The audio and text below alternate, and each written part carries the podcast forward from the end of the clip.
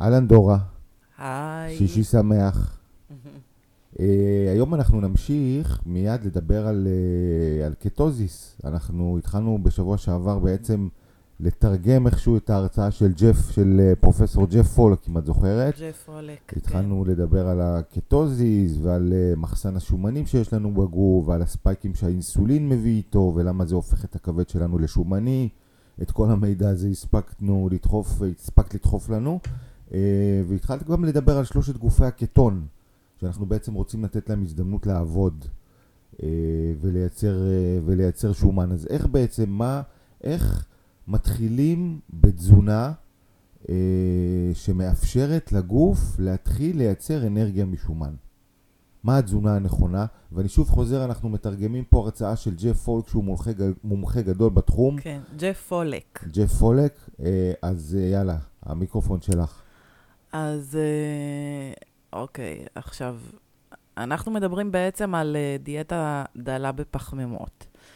אה, והיא מן הסתם תהיה גם עשירה יותר בשומן, ואנחנו יכולים לראות בתמונה, גרף הזה, שצריכת הפחמימות שלנו, במידה ואנחנו רוצים לנקוט בדיאטה דלה בפחמימות, היא צריכה להיות נמוכה, עד 50 גרם. 50 אה, גרם זה כלום. נכון, זה... וכמו שאפשר לראות כאן, אה, המזונות שלנו שיהיו אה, מאופיינים על ידי פחמימות, יהיו גם מבוססים על, על חלבונים, ירקות, כל מיני זרעים ואגוזים, מעט פירות. ו- וזה בעיקר יהיו, אלה בעיקר יהיו הפחמימות שלנו ב- ביום-יום. כן. עכשיו, אה, זה בעצם עד עשרה אחוז מכמות הקלוריות היומית. חוץ מזה, אה, חלבונים יהיו בין 15 ל-20 אחוז מכמות הקלוריות היומית שלנו, ושומנים יהיו העיקר, בין 70 ל-75 אחוז. אז בואי נלך רגע באמת לחלבונים, כי גם חלבונים לא צריך לצרוך בכמות uh, מאוד מאוד גדולה. נכון, uh, אז... אז תסבירי לנו קצת על החלבונים. אז... קצת על הגרם לגרם, לגרם למשקל גוף, וגרם כן. וחצי, תלוי למי שמתאמן. זה צריך להגיע באמת למספרים לא גבוהים. כן, אז אם uh, אנחנו נלך לממלכת החלבונים, אנחנו באמת uh, נצטרך uh, בין uh, גרם ל...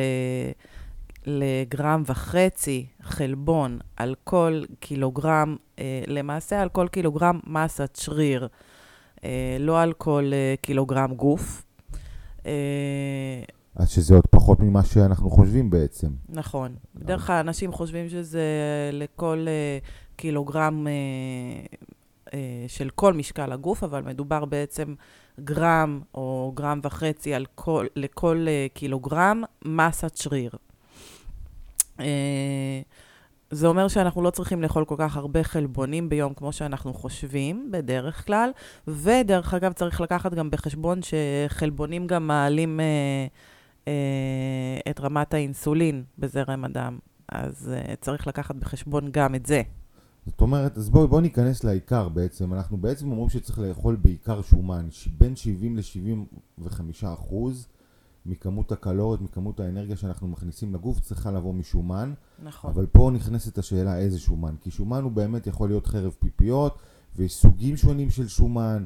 ויש סוגים שטוב לאכול ו- וצריך גם לגוון, ויש סוגים ש- שפחות טוב לאכול, ופה צריכים להיות קשובים באמת, אה, פה חשוב באמת להבין איזה, איזה, איזה סוגים של שומנים כדאי שנאכל, כי אנחנו צריכים לאכול הרבה שומן. אה, נכון, דרך אגב זה נכון גם לגבי פחמימות וחלבונים, כי גם שם יש אה, אה, פחמימות וחלבונים כן ולא איכותיים, אבל אה, עכשיו אנחנו נדבר על שומנים. אה, באמת אה, מאוד חשובה האיכות של השומן. יש אה, אה, כמה סוגים של שומנים. יש את השומנים החיוניים, אה, שהם השומן הלא רווי, הפופה, אה, ולמשל יש לנו את ה... יש לנו את האומגה 3 שנמצאת בדגים. אנחנו מדברים על שומן לא רווי. שומנים לא רבועים, אני רק אסביר בקצרה, זה שומנים שהם, אה, אה, זה פשוט עניין מולקולרי, הם בדרך כלל אה, פחות מוצקים, הם יותר נוזליים, הלא, הלא רבועים. נכון, יש חד לא רווי ויש רב לא, רב לא רווי, הכל תלוי בקשרים שבין ה... שבין הפחמנים. והם לא יהיו אה, מוצקים בטמפרטורת אה, החד, הם לא יהיו מוצקים בכלל בעצם. הם למעשה שמנים. הם אלה... תמיד יהיו נוזליים, גם בקירור. יש לך דוגמאות לשמנים לא רבועים, שהם אז... בעצם שמני פופה? נכון, זה פולי-unsaturated fat. האומגה 3 מדגים היא מאוד uh, חשובה, ואנחנו כמעט לא צורכים אותה, כי אנחנו כמעט ולא אוכלים דגים. אני אישית צורכת uh, אומגה 3 בקפסולות, דרך אגב. Uh, יש uh, אומגה 6, שאנחנו נמצא אותה בזרעים ודגנים, רובנו uh, בדרך כלל uh, נצרוך מספיק ממנה, כי אנחנו אוכלים uh, הרבה דגנים, uh, רוב האנשים. אה, דגנים מלאים בעיקר. צריך להיזהר מזה, לא, לא לצרוך כמות גדולה מדי גם של... אה, צריך לה, לא להגזים עם זה, לא לאכול יותר מדי, בגלל שאז ה... ייווצר בעצם אה, חוסר איזון בין האומגה 6 לאומגה 3, וזה עלול לגרום לכל מיני תהליכים דלקתיים וכל מיני בעיות מסוגים אחרים.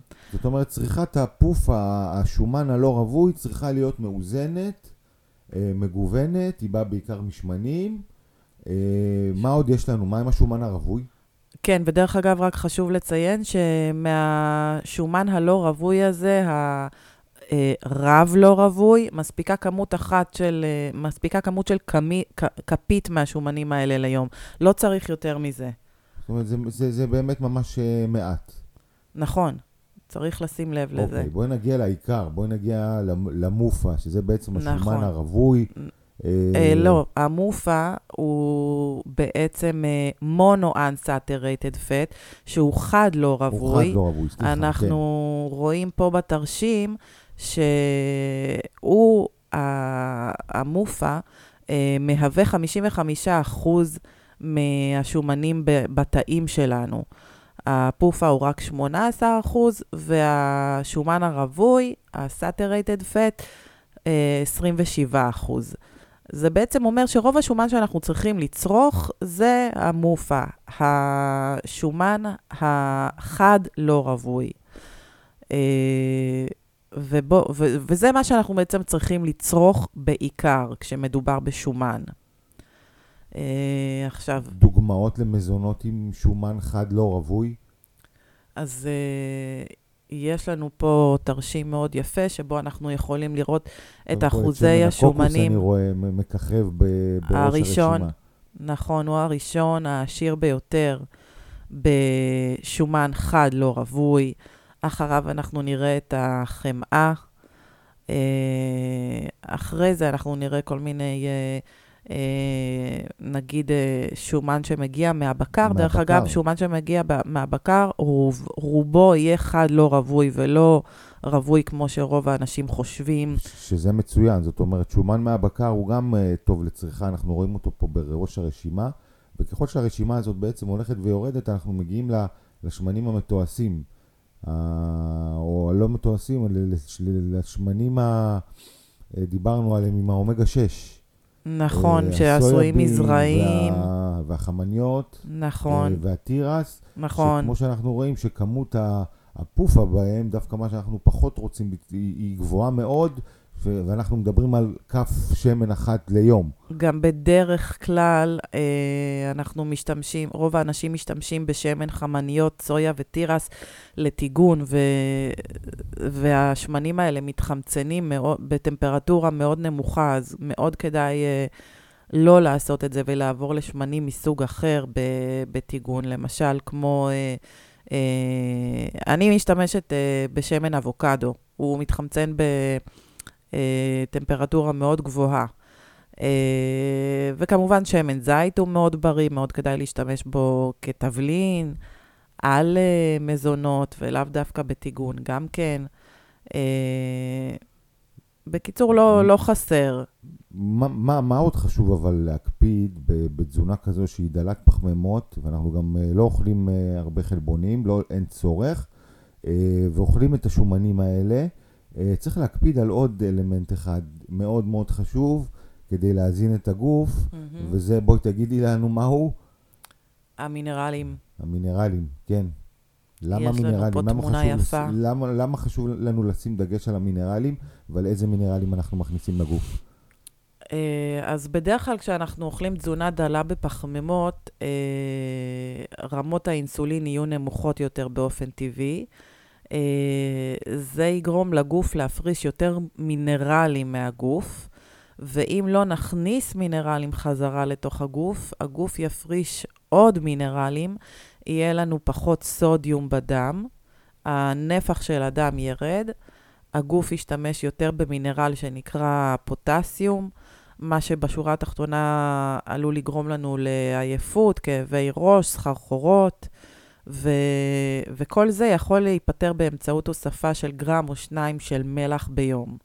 זאת אומרת, לא צריך הרבה. זה לא סתם אומרים קורת מלח, זה ממש מספיק מעט כדי להחזיר את המינרלים לגוף שלנו. אוקיי, אז צריך להקפיד על זה. אה, כן, בהחלט. צריך לשים לב, וגם uh, מצד שני לא להכניס יותר מדי. אז, אז לסיכום בעצם נושא הקטוזיס, אנחנו באים ואומרים, יש פה בעצם איזה סוג של תפריט שמוצע. אה, שהוא דל בפחמימות, הוא לא נטול פחמימות, זה לא דיאטה קטוגנית. גם לא דיברנו בכלל על הצום, איך צום אה, אה, מסייע בהפיכת הגוף למותאם לשומן. לא דיברנו על זה. עוד, אה, גם לצום עוד יש... עוד אפשר אה, לדבר על זה מתישהו. אפשר, אנחנו נדבר על זה, אנחנו נעשה על זה פודקאסט שלם על הצומות, אבל דווקא בשבוע הבא אנחנו נפתיע. אה, יצא לך להאזין להרצאה של שרגא שדה על מיינדפולנס? כן, יצא לי, אבל רגע, רגע, רציתי באמת להזכיר איזה... אני כתבתי איזה פוסט בקבוצה שלנו בקשר לקורונה דווקא, כן. אז, וזה התקשר לי לצומות. אז אה, בתקופות כאלה שבהן אנחנו רוצים uh, לחזק את המערכת החיסונית שלנו, אז צריך uh, לשים לב לצומות. זאת אומרת, צומות, uh, נגיד, של, באורך של כמה ימים, על כאלה שיוצרים יותר מדי סטרס אה, בגוף, כדאי לוותר, ועדיף אה, להתמקד בצומות שהן יותר אה, time restricted feeding, שזה בעצם אה, בסגנון יותר של ה-8-16, לאכול אה, בחלון של 8 טוב, שעות. טוב, אני לא ו... מכיר מי מהמאזינים שלנו, מהמצופים שלנו, נוקט כרגע בצומות שהן אה, צומות ארוכים, אני קורא להם צומות אוטופגיה, אוקיי?